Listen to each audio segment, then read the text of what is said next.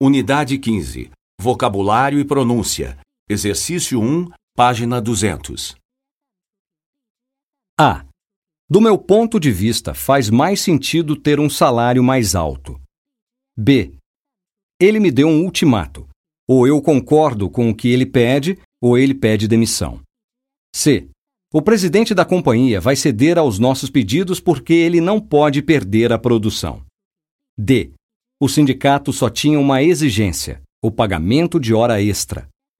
E. O presidente do sindicato se mostrou receptivo à sugestão da empresa, que ele considerou justa. F. Eu fiz uma proposta de aumento de 20% e o meu chefe fez uma contraproposta de aumento de 10%.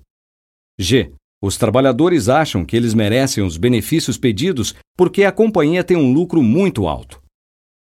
H. Depois de 5 horas de negociação, nós chegamos a um impasse. Nenhuma das duas partes aceitava nada do que a outra dizia. I.